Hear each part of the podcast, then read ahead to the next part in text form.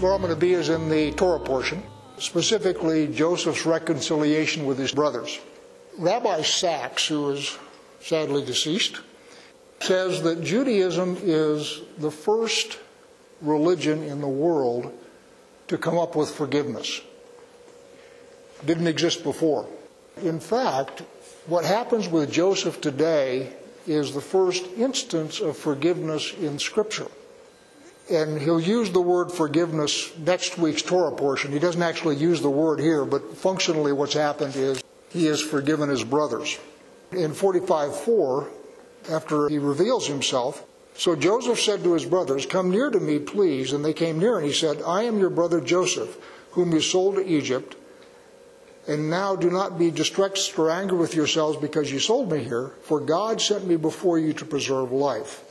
And then next week's Torah portion, this is after dad has died, and the family history is as long as dad is alive, the brothers don't kill each other. Once dad dies, all bets are off. So when Jacob dies, the brothers panic and they send to Joseph and say, you know, we're going to be your servants and so forth. So in 50, Joseph said to them, Do not fear, for am I in the place of God? As for you, you meant evil against me, but God meant it for good, to bring it about that many people should be kept alive as you are today. So do not fear. I will provide for you and your little ones. Thus he comforted them and spoke kindly to them. So, in next week's Torah portion, the word forgiveness shows up for the first time in Scripture. God did not forgive Adam and Eve. He did not forgive the generation of the flood. He didn't forgive anybody up until now. Sodom and Gomorrah, for example. All sorts of instances where people have gone off the rails and there's no instance of God's forgiveness. It starts here, this Torah portion, which is one of the reasons that Joseph is regarded as a Christ figure because he is the first one that forgives anybody. It starts with repentance in this case. Joseph's brothers repent. Most of that happens in last week's Torah portion. So the first thing they do is they acknowledge that what they did was wrong. And that's in Genesis 42 21.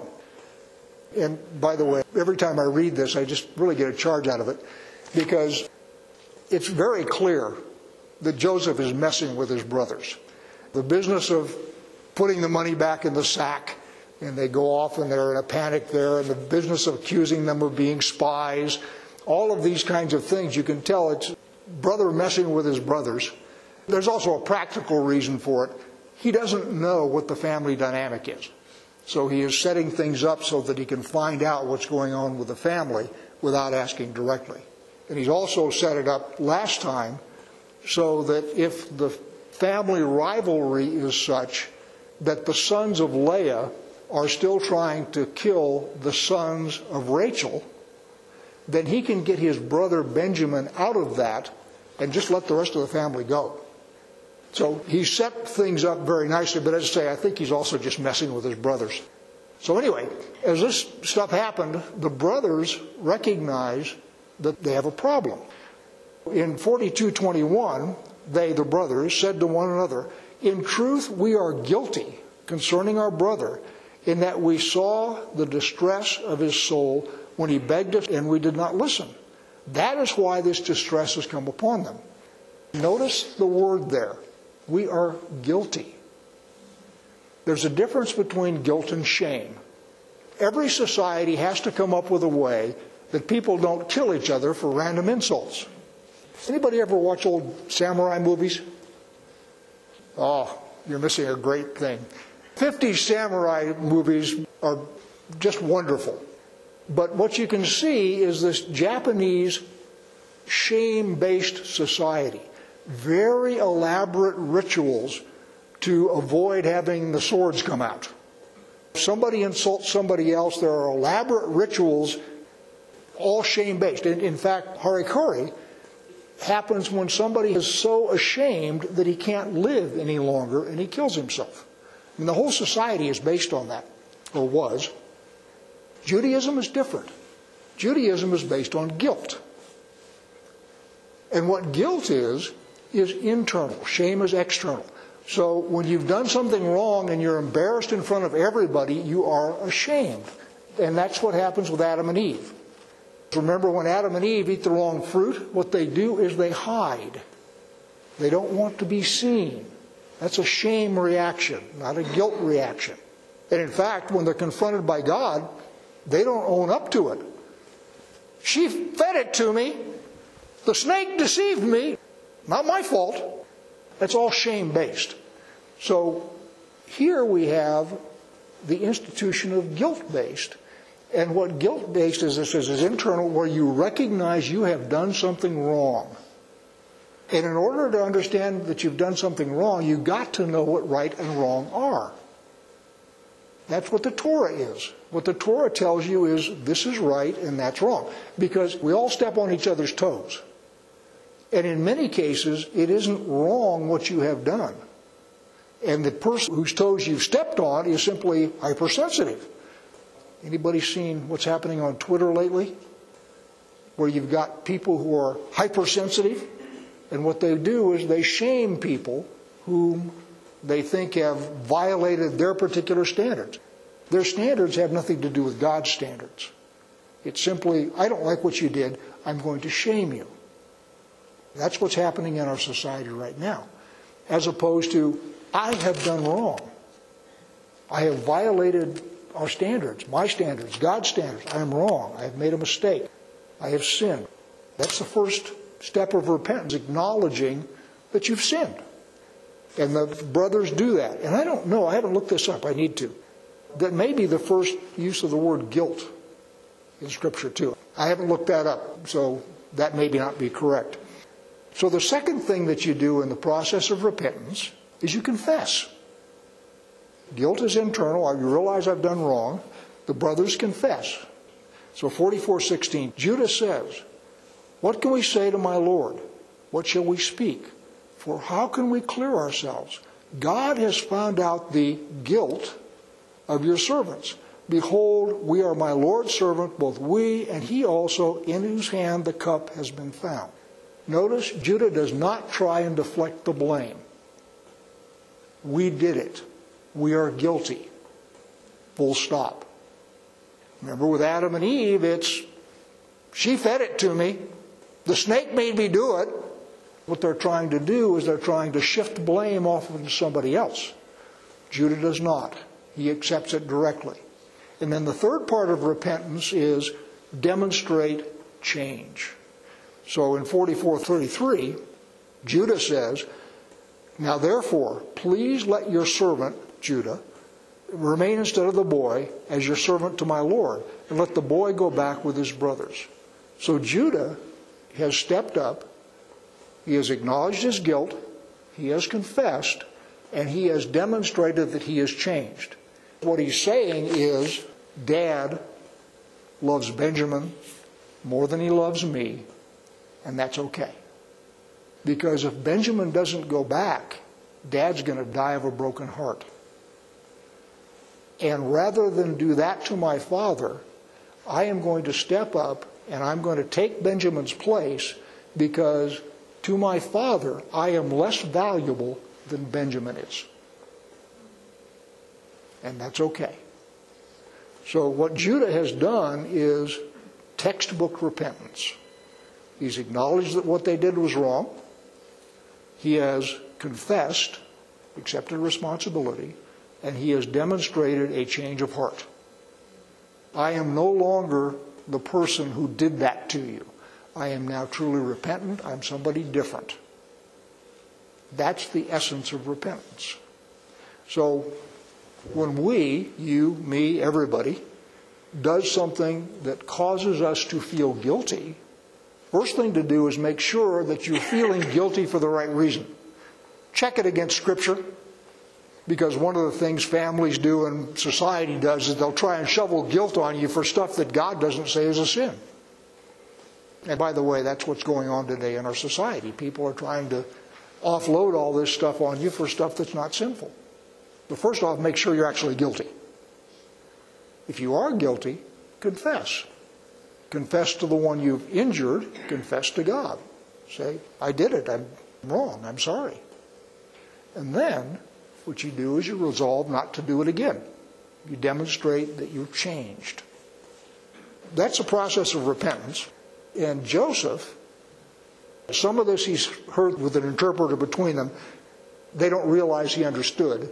Here, Judah says to him directly, but what he does is he accepts the repentance. And he says, I am not grumpy with you. I'm going to restore the relationship. Now, I said there's sort of two ways that societies avoid killing each other when they offend each other shame and guilt. With shame, it's really hard to get rid of. Anybody grow up in a family? How many of you, when you get together for Thanksgiving or whatever, stories will come up about stuff that you did when you were a teenager? That's shame. In my family, they still tell when I was six years old, I tried to bury my sister in the jungle. We lived in South America. My mother had been gone for a month. She had a hard pregnancy, and she had gone to Trinidad to deliver my sister. And then she comes back, and here's this new thing in the house that is taking all of mom's attention that used to be mine. So I picked my sister up one day and was heading toward the door, and mom says, Where are you going? I'm going to bury it in the jungle. I've never been allowed to forget that. Fortunately, she caught me before I got out the door, but you know. So it became a source of laughter in the family, but nobody ever forgot it. Whereas Joseph is it's done. It's over. I'm not going to bring it up again. I'm not going to yell at you. Nothing. We're done. Now, there's really two reasons to forgive.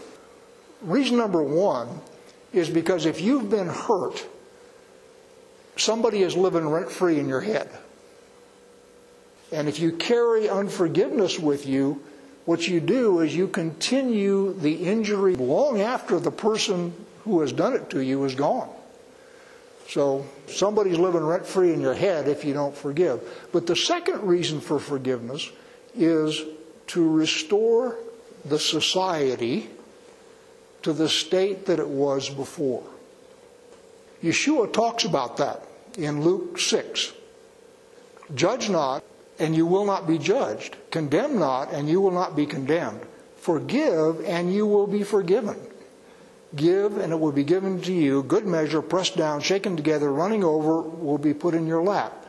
For with the measure you use, it will be measured back to you. So the deal here is if you are unforgiving, you are not going to be forgiven yourself. It's a measure for measure kind of a thing. And the reason for that is to put the society back to where it was before the injury occurred. So, what Joseph is doing with his brothers is he is saying, We're going to put it back to before you guys jumped to me and sold me into Egypt. I forgive you. It's over. We are now brothers again. And one of the things that's fascinating in today's Torah portion, as Joseph reveals himself to his brothers, they're all oh my God, what's going to happen now? Because here's the viceroy of Egypt, and we sold him into slavery, and there's all these Egyptian armed guards around, and what's going to happen next? They're terrified. So once they've done all their weeping, one of the things it says that's very interesting is Joseph then talked with his brothers. And that just seems like, what's the big deal there? Well, if you go back two Torah portions ago, when Joseph ratted out his brothers who were herding sheep somewhere, and it says his brothers were unable to speak peaceably with him. So the whole thing started because Joseph ratted out his brothers that were herding sheep somewhere to his dad, and the brothers wouldn't talk to him. So here in today's Torah portion, after the reveal and so forth, they talked together. Just, just this little sentence. But to understand the significance of that, you got to go back 20 some odd years before he was sold into slavery Torah is very terse, and those little things are important. So the 12 of them talking together indicates a restoration of the relationship. Now, next week's Torah portion, we're going to find out that the brothers are still living in prison. Because when dad dies, they immediately send a message to Joseph and say, Well, before dad dies, he said, Don't kill us. Actually, no, he doesn't. And Joseph has to go down there and reassure them again that they're forgiven. As far as Joseph's concerned, it's over. He's released. He no longer has to worry about what the family thinks. He no longer has to worry about what his dad thinks. Nothing. He's free. His brothers aren't yet. And it won't be until next week that they will be. So let's talk about practical forgiveness. Go through this briefly. If you want it in more detail, I can give you a link to it. There's a guy named Stephen Marmer. He's a professor of something at UCLA. And his essay is on Aish. And I'll give you a link to it if you want. And he says forgiveness is really too heavy a word. There's too much stuff wrapped up in it. So what he does is he breaks it down into three components. They are specifically exoneration, forbearance, and release. Exoneration is what Joseph has done. Joseph has exonerated his brother, and he says the relationship in the family is going to go back to what it was before all this started. And exoneration is when you still need to have a relationship with a person. The person has perhaps made a very sincere apology, or the person is a child, doesn't know any better, or something was an accident. In other words, somebody was not in your face doing you some damage on purpose or if he was, he makes a complete confession and repentance a la Judah. Then you can restore the relationship to a state of innocence. That's exoneration. Forbearance is more complicated. You still got to maintain a relationship with this person, but that person may habitually do stuff, or it may be like your boss or coworker. You can't actually leave you know, it's one of these confessions, sorry, or, well, I know it was wrong, but you did, you know, that kind of thing where you don't have a complete clearance. And there isn't a complete confession. So forbearance is you decide to release, but you can still have your antenna up. You don't have to trust the person anymore, but you yourself come out of prison. You turn it loose you can still watch and be cautious around the person and so forth. It's not complete exoneration, but you are out of prison and the situation is over, quote unquote. And the thing about it that you must do in that, this is you, is you got to cease dwelling on the offense. You can't just stew over it you also cannot set yourself up to ambush the person later. I had a deputy that was working for me one time while I was in the Army. I was director of housing and engineering, and he was director of something else, and he had shafted me somehow. I don't even remember how. See, I forgive him. My deputy said, All right, what you do is you take your rifle and you set up a steady rest, and at some point he's going to walk in front of your sights, and then you pull the trigger. And what he's saying is there is going to be a situation where it's going to be reversed, and when that happens, remember what happened here and get your revenge. That was his advice to me. Fortunately, I didn't take it. But for forbearance, you can't do that. And then the final one is release. Release is where perhaps you can't interact with the person anymore. Anybody have anything against your parents, for example? Now, my parents are long dead, but I can still remember some stuff that I was grumpy about. So I can't go to them and do anything about it. So what I have to do is release it. I can't carry it around anymore because it's damaging me. Now, there are some barriers to repentance. And quite frankly, the barrier to repentance is the human heart, which we all have. If someone makes an apology to you comes up and asks for forgiveness, and you don't forgive, the problem is not with that person, the problem is with you. Pride. How dare she do that to someone as important as I am to me? I'm really important to me. How dare they treat me that way? So your pride may not let you forgive. Another one is fear. They always do this. And if I forgive them and I let them go, boy, I've given them permission to do it to me again. That's fear.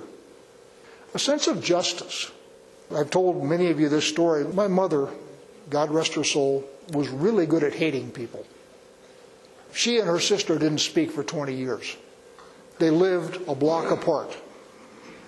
Her thing was, I am really important and I'm going to deprive my sister of my company, and that will fix her. And, oh, by the way, she hasn't suffered nearly enough for what she did to me. That's a sense of justice, quote unquote. I'm going to punish the perp by withdrawing my society from them, and that'll fix them. The problem with that is that sense of justice is completely unreliable because that sense of justice is fueled by your pride. So you're going to think that the damage done to you was far greater than it actually was. That, by the way, is why we have theoretically impartial judges. So when two of you can't get together, you go before somebody impartial, and that impartial person makes a judgment as to who's right, who's wrong, what the degree of culpability is, and it's theoretically neutral. Neither of your egos is involved in that decision. So if you're not forgiving somebody out of a sense of justice, understand that your standards are skewed. They just are, because we are. And then the final, of course, is habit. If you have something that happens over and over again, you may not be able to forgive because you expect it's going to happen again next week. And there's not real repentance. So as you're trying to figure out how to forgive people, recognize that those pitfalls are in front of you and try and overcome them. Now, as I was saying last week, repentance and forgiveness are built into God's universe. God designed the place that way because we're designed to learn iteratively, which is to say, we screw up, we have adverse consequences, we change, and we grow and we learn. If it weren't for the ability to repent and forgive, we, he'd run out of people real quick if it weren't possible to forgive and to repent. So, how do you measure success? How do you know when you have truly forgiven someone? Pick something and bring it to memory. And if your stomach goes hmm, like that when you remember the incident, you have not yet forgiven. If you can look at that incident just like Joseph does, then you know you have truly forgiven. And I will give you an exercise that works. If you're struggling with forgiving somebody, some incident, every time it comes to mind, go into the bathroom or the kitchen, wash your hands, and say, I wash my hands of this, I release whatever that is. Now, I will tell you that in some cases you'll need a big jar of hand lotion because your hands will get chapped. It'll take a while. This is not something that happens instantly but it is something that enables you to do something to release that so that that person is not living rent free in your head anymore. As I say, we all have these things. My little jungle story with my sister has receded, so it's now just funny. It didn't used to be. Now it is. And there's lots of things that way, and you'll know, as I say, when you've got a problem because your stomach will tell you that you have a problem. And that's something you need to work on. There's two things. Thing one is to get you out of prison because somebody is holding you in prison even though they may long be dead or moved out of the state. So you got to get yourself out of prison. That's one.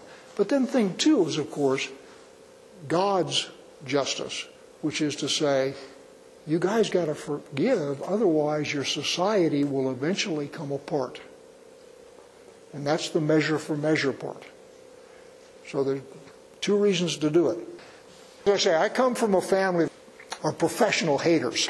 So this is a message that resonates with me that Joseph is able to get past that. And Joseph is able to recognize God's hand in all this. And yeah, his brothers treated him like scum. It's sort of like the equivalent of my burying my sister in the jungle. Well, they sold him into slavery. Uh, you know, same phenomenon, right? And he's able to get past that. And he's able to go on with his life. He's not holding any resentment. And according to Rabbi Sacks, this is the first instance of forgiveness in human history. It is definitely the first instance in the Bible. And you have shame based societies and guilt based societies, and this is where in the Bible the system changes. Because before that, it's shame, after that, it becomes guilt internal versus external. So it's a watershed moment in Scripture. And this is where Judah, by the way, steps up and becomes the one who is worthy to be the king. Because Judah is able to admit his own mistake, he's able to confess, he's able to take responsibility for his actions, and he is willing to step up and put himself in the place of his own brother. Those are all attributes of someone you want to be the king. So this is a major watershed in Scripture. Lots of things going on here that are very important. And of course, we're coming up on the end of Genesis, and then we go into Exodus. And the thing about this transition is this is the point where God deals differently with Israel. Up until now, he has dealt with individuals. When we hit Exodus, he'll deal with a nation. So everything changes right here. It's a major watershed in Scripture. Lots and lots of reasons.